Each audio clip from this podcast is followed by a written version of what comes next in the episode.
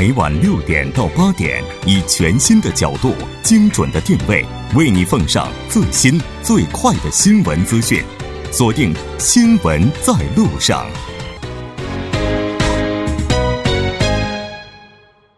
好的，半点过后，欢迎回来，这里是正在为您直播的 TBS EFM 调频一零点三，新闻在路上。稍后是广告时间，广告过后马上回来。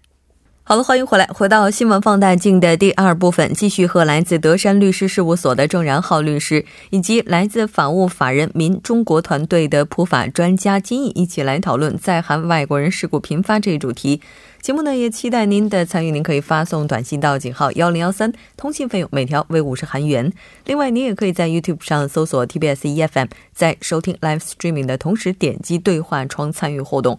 那其实刚才在休息的时间里，我们也是讨论了，说这个犯罪人黄某，他是在十三号的时候实施了杀人这样一个行为，在十这个事发八小时之后离开了韩国，但是呢，在十六号的时候又返回这个韩国。应该说这个时间，整个时间节点他卡的也都是非常的紧哈。那目前的话，有没有对他进行审判，或者说目前这个案件审理进展到哪哪一步了呢？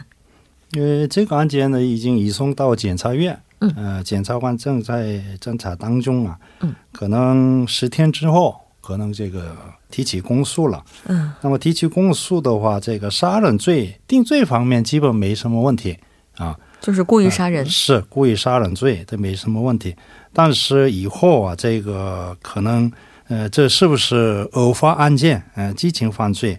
或者是还有是他为什么持有十多十多月的这个工具刀？嗯，哦，这个是最关键的问题。如果这个问题呃这个澄清的话，那量刑方面呢可能有所这个缓和。为什么呢？他这个出国或回来自首的情节，嗯这个是量刑方面的最大的因素。还有以后关键是与被害人家属能否达成协议。达成协议的话，倒是好说啊。有这么个情况啊，也就是说，如果被害人家属在赔偿方面，如果能够跟他们达成一致的话，在量量刑方面也是会应该考虑，应该考虑啊。哎，如果要是被判定为激情杀人的话，他这个量刑也会减轻吗？那可以减轻。我们这个韩国这个杀人罪呢，呃，最低五年以上有期徒刑，嗯，无期徒刑、死刑有这么个这规定吗？这一般我们这个目前韩国这个法院不判处死刑了，对啊，实际上我们已经废除了这个死刑制的国家，基本是无期徒刑，或者是五年到三十年之间的有期徒刑，基本是这样。这个中间可能这个决定。那在韩国的话，比如说像这个酒后杀人，就是他属于喝酒醉酒的状态，这个在量刑的时候是作为。减刑的因素还是增加量这个是减刑的因素，减刑因素。那也就是说，他这次的话，就考虑到他自首的态度非常好，自我反省的态度非常好，然后再考虑到激情杀人因素，还有这种酒后的因素，再和受害人的家属如果能够达成一致的话，可能他这个量刑就会非常低。对，不是非常低，还是还还是还是就减到最低有可能。对，这结果很严重嘛。所以还有是这个杀人的一个行凶的这个方式比较恶劣啊，所以这个他判了好很长时间的有期徒刑的可能性比较大啊。啊，比较长，就是说以有期徒刑来处理，但是量刑会长一些。对，嗯，金律师，你有什么要补充吗？嗯，没有什么补充的，没有什么。毕竟韩国法律还是韩国律师，咱们郑律师是更专业的。其实我特别想问一下，就这个，就这位黄某。如果按照刚才您提到的这些量刑，就该减的全减掉，他大概能被判多少年？这应该是我侵犯了这个法官的一个权利。就 其实问这些问题的话，就好比咱们去看病的时候，跟医生说：“你说你大概能能治好我怎么程度？”他能怎么能回答？是吧？这样的问题说白了是不能不能问的，没办法，没办法回答，没办法有这样的前提，如果这个偶发啊激情犯罪，嗯。还有他这个持刀的一个有可以参酌的这个情形啊，还有这个回来这个自首的情形，还有什么他和解，哎，这样的话，我估计是判处有期徒刑啊，就是这因为我觉得很多听众朋友应该也都会有这样的一个疑问，就是在这种情况之下，他可能会被怎么处理？因为这样同样的这个量刑的话，如果要在中国的话，可能会被判的比较严重吧？嗯，有可能。但是现在这个判决这个事情啊，说白了，为什么咱们不能猜测？结果呢，其实有很多因素得去考虑的。嗯，刚刚郑律师所说的这些因素之外，而且呢，这个案件也已经是曝光在这个舆论当中，所以呢，也是在法官判决的时候也会考虑到这些问题。嗯嗯，其实，在中国的话，可能很多人都会对曾经发生过的，比如说像像这个药家鑫案件，我不知道还有多少听众还记得。嗯，其实当时的话就有舆论杀人这样一个说法。舆论舆论杀人是吧？呃，有这样的一个说。辞就是说，当这个民情民意它达到一定程度的愤怒之后，可能法官在最后进行判刑的时候，也会适当的去考虑。但这个这个呢，其实也不能作为一个决定性的因素的啊。可这个也是根据法官的一个个人的自己的一些心态啊，或者是自己的。理解不一样啊，所以呢，这个事情说实话，咱们在这边猜测的话，什么都猜不对，没法没法猜。好，咱们就不讨论法官这个问题了。那咱们再继续回到这个案件当中来啊。其实这个案件当中涉案的黄某的话，他是一名中国同胞，中国朝鲜族。那其实就是在韩国电影当中，也就是我们之前就刚才提到的这部电影，就就就前一段时间上映的哈。对，就。就是就何正宇之前他其实也主演过有一部电影叫《黄海》，对对对，在这个电影当中的话，也是好像出现过抹黑中国朝鲜族的一些情节。嗯，在韩国就是好像，嗯，就大家会有这种印象，似乎同胞就是朝鲜族同胞在韩国犯罪率比较高。嗯，但现实生活当中真的就像描述的那样吗？我觉得肯定。这个是有很多说法的。这个我我已经在前面所说过，是吧？媒体和作家呢，需要用刺激性的主题来确保流量。嗯，电影也是一样的。你看的人越多的话，票房票房的这个收入也会上涨。这样的话，投资者呢也能得到更多的分红。所以呢，重案犯罪这种题材呢，其实是最能调动观众的胃口的。啊，你假如说把我我也其实我也是朝鲜族嘛，我天天普及法律的这样的一个事迹。写成故事、拍成电影的话，有几个人能去看呢？除了我和我家人和我朋友之外，估计没有人会去看的。哎，说不定未来会有这样的一部电影，可能会十几年、二十几年后吧。啊，但是在现在这样的一个情况下，你与其写一篇这样的一个事迹，不如你找一个朝鲜族杀人的，拍成电影；打架的拍成电影；黑社会拍成电影。那样的话，能能更多的是吧？吊出胃口，对不对？嗯，就是说博人眼球方面，他可能会比较占优势。是，而且呢，现实生活当中呢，其实也有很多中国人在犯罪，但是呢，其实犯罪呢。咱们在概概念上理解的话，其实是违反刑事法律的这样的一个行为。其实违反刑事法律呢，很多人觉得犯罪的话呢是一个非常严重的一个词语。但其实犯罪这个呢，有包括严重的这样的一个犯罪行为之外，还有一些轻微的这样的犯罪行为。比如说我们两个之间打架，是吧？我在网上骂你，这样的在韩国呢，其实也算是犯罪的。嗯嗯，但其实我觉得还有一个原因，就是因为在韩国的中国人当中，可能朝鲜族所占的比例也比较高，所以从这个总的犯罪率上来看的话，他没有办法，因为其实就涉及到我们刚开始提到那个问题了，基数的问题。嗯，我觉得这可能也是一个原因。对，这个犯罪就是怎么说呢？中国有句话不是这个“无狐媚不成村”嘛？嗯啊，还有一句话，犯罪是社会发展的动力。啊，这发展这犯罪是必要的，但是这个电影只是电影，我觉得啊，只是电影。嗯，这个电影界为了吸取什么观众啊，呃，将特定的组织、团体或者是集体，哎，还是阶层，呃，作为主体，或者是个内容，呃，以夸张的手法，呃，说这是个小题大做，这个是电影里面的常做的事儿。嗯啊，所以这个如果这个。这部电影上线之后啊，跟把它当做现实的人呢，应该不会有哦。只是电影就是只是电影嘛，所以这个韩国电影界来看呢，有这么个现象：，因国内的电影素材啊，已经这个搬上了荧幕了，啊，没有什么新鲜这个素材的这么个情况下，需要偶然偶然顺便发生几起这个引人注目的这种事情啊啊事件。他们正好利用这个素材，呃，我赚钱啊，这么这么个目的来这个制造这种电影。是，其实我觉得郑律师说的是有道理的，就是说电影它只是电影，也就是看的人可能也不会特别认真的去思考电影当中的东西，但是，呃，电影它毕竟是作为一种影像资料，而且它是有这种面向大众的性质，它在无形当中也会给人以导向的作用。就比如说大家看到这些电影之后，可能就会在心里边就。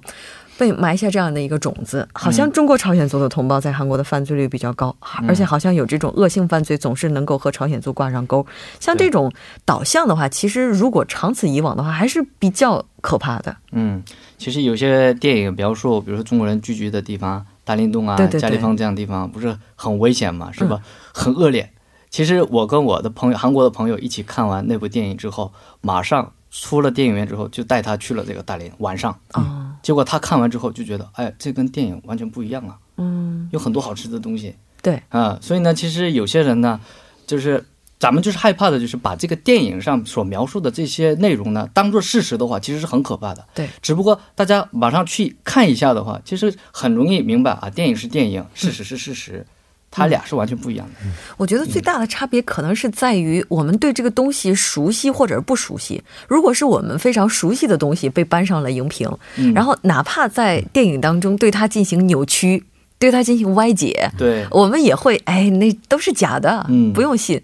最怕的就是我们对一个群体，然后或者说对一种文化不太了解，那这个时候突然有人就把它以一种歪曲的形式搬到了荧屏上，那这个时候大家对它的第一印象可能就是这个，是，嗯，所以可能我们也是需要对中国人，或者说对在。韩国的朝鲜族同胞应该有更多的认识，对吧？嗯，那其实韩国行政安全部也是发表了一个二零一七年不同地区七个类型的安全指数报告，我们来看一下哈，来看一下这个大林洞啊，还有这个加里峰洞啊，它他们到底是不是特别不安全的地区？嗯。其实这个韩国行政安全部公布的地域安全指数呢，是吧？它是指这，它是将这个交通事故、火灾、自然灾害、犯罪，然后安全事故、自杀、感染病等七个领域的统计数据综合起来做出的一种指数而已。其实最高等级是一级，然后最低等级是五级。很多人可能认为啊，应该是大林洞和嘉陵峰洞的话，它应该是最低的等级，应该是五级。但其实犯罪活动最为猖獗的地方呢？并不是大岭洞和加里峰洞哦，哪里呢？是济州岛啊。嗯，我刚才在休息的时间的时候，郑律师还介绍到说，有一个犯罪团伙，外国的犯罪团伙把总部设到了济州岛。嗯，这个最近刚才我们这个金先生也是提到的，为什么最近一些强烈的这这这强力这个暴力案件呢，这关注度提高呢？啊，这个五大什么？强力暴力案件就是杀人、抢劫、强奸、强暴、盗窃、暴力，这个是五大这个强力暴力案件。这个这个五年前比起来，现在已经增加到百分之三十啊，增加的速度比较这个迅猛。嗯啊，济州岛呢？增加三点八倍，它为什么那么快呢？增加速度，因为免签吗？啊，免签的原因还有这个各种各样的，比如说原来这个这个济州岛地区的人呐，这个一他们之间的有这个认同感是吧？啊，生活方面互相理解啊，我说什么对方什么什么都理解嘛。但是很多外地人或者是外国人，嗯，引进之后呢，容易发生矛盾。啊，这个期间，这个发生了这各种各样的犯罪。嗯，有这么个原因，或者是这个有这样电影也出来了。最近这个行政安全部也是发布什么哪个地区比较什么哪个地区比较安全，有时等级，但是这个等级也是不完全可靠的。为什么呢？现在也比如说大林东是家里峰东也这个说了嘛，这个地区啊，频发犯罪案件的。资料具体的资料，我们我还没发现了，可能不存在了啊。只是行政安全部发布的是一个区一个区一个区。那么这个现在这个呃永东部区或九劳区，这个是市级嘛啊。那么其他江南区也是市级，龙山区、马浦区也是市级了。嗯，那么这个跟这个地区这个安全度差不多，这样的话，可能这个大林东的这个安全问题呢，呃，没什么可怕的，是吧？嗯。那第二个问题呢，退一步说，有这样的数据啊，这个犯罪率高啊，那好，那么 这个判断的时候呢，那么犯罪发生率重要还是犯罪类型很重要啊？还没考虑这个因素来这个统计起来的嘛？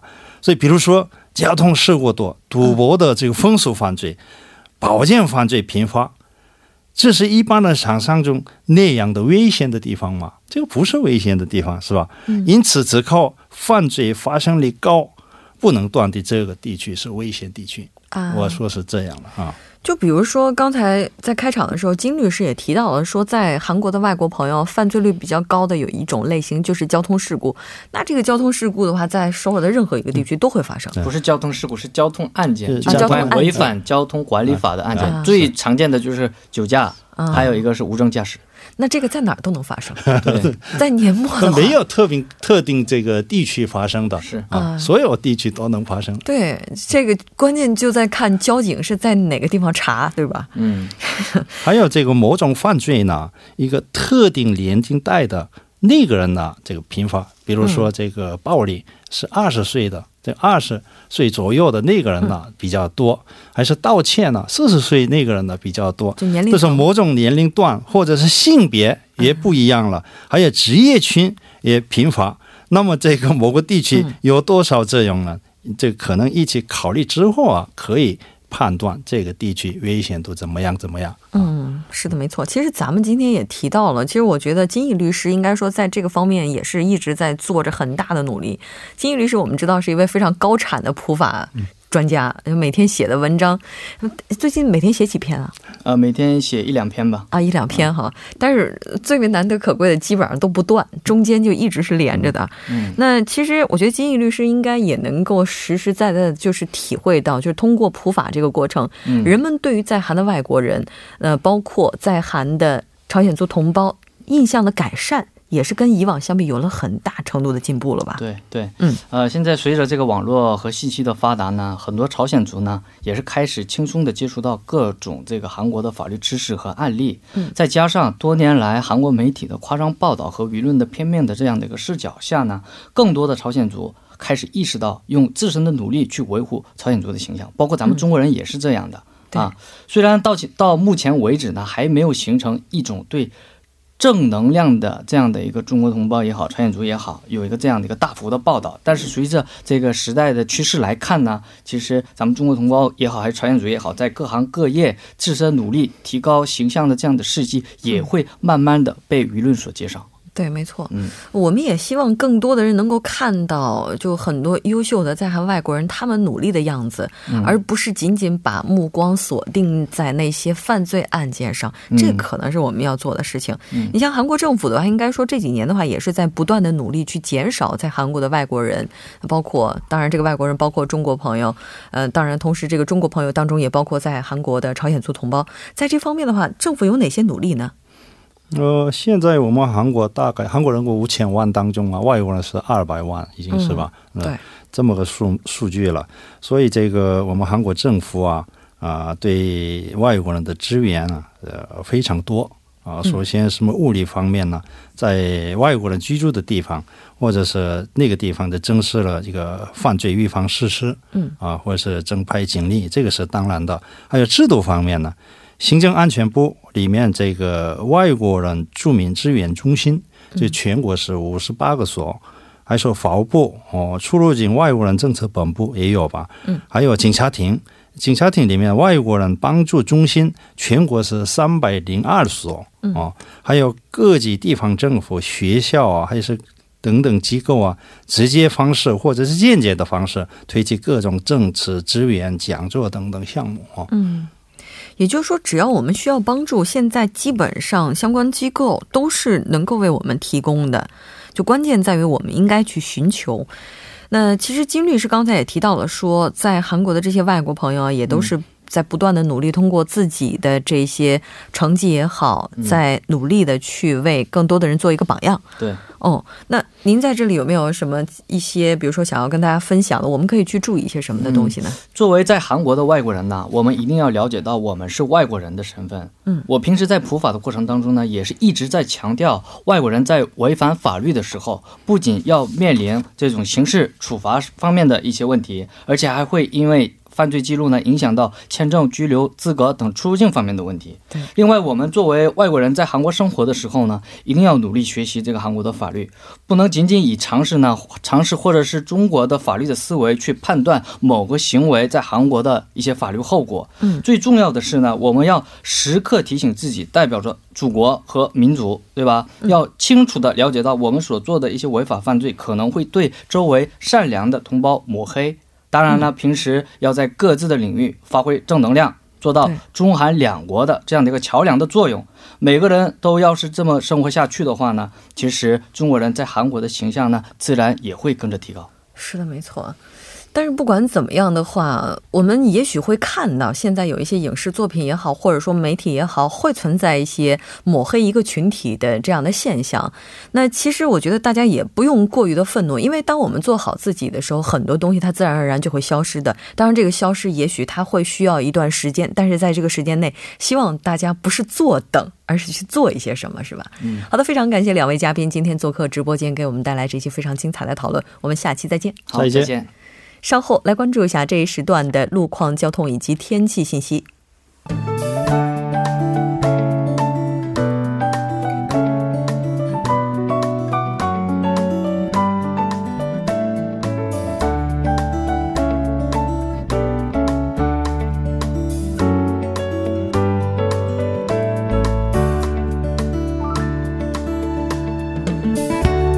晚间七点五十三分，依然是由程琛为大家带来这一时段的路况及天气信息。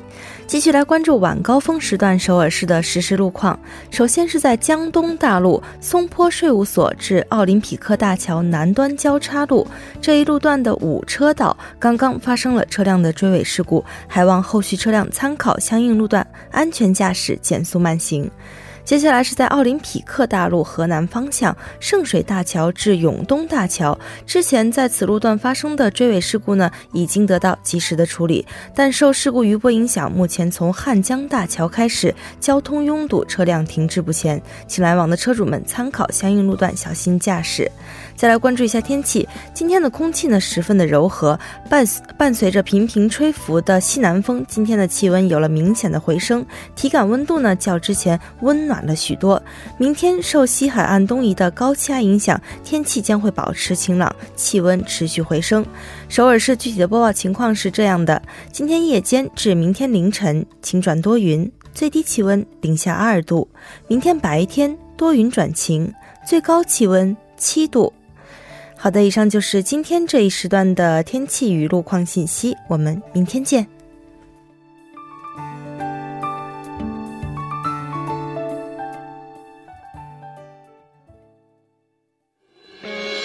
各位新闻在路上的听众朋友们，大家好，我是首尔生活加油站的主持人朴龙军。上午八点将会为您播出首尔生活加油站精彩节目，希望您能够锁定收听。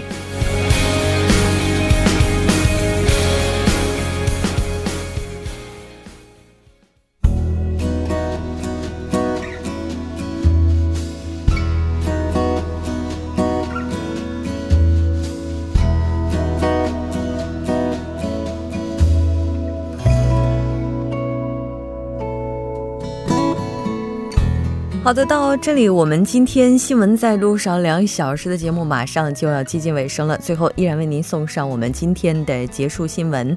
那在今天节目当中，我们也是通过速报的形式向大家传递了今天下午四点钟在中北地区发生的这起大型火灾。这起火灾呢，它是发生于一个正在施工当中的八层商厦。在火灾发生之后呢，因为浓烟也是给整个救援带来了很大的困难。那消防人员也是全力以赴的实施救援。截至目前，仍然非常遗憾的失去了十六名生命。当然，救援还是在紧张的进行当中。我们了解到，韩国的总统以及总理都已经做出了指示。在这个年末呢，当然我们也希望事故不要再次发生。好的，到这里，今天节目就是这些了。节目组制作人范秀敏，作家金勇隐月，感谢您的收听。我们明晚同一时间依然陪您在路上，我是木真。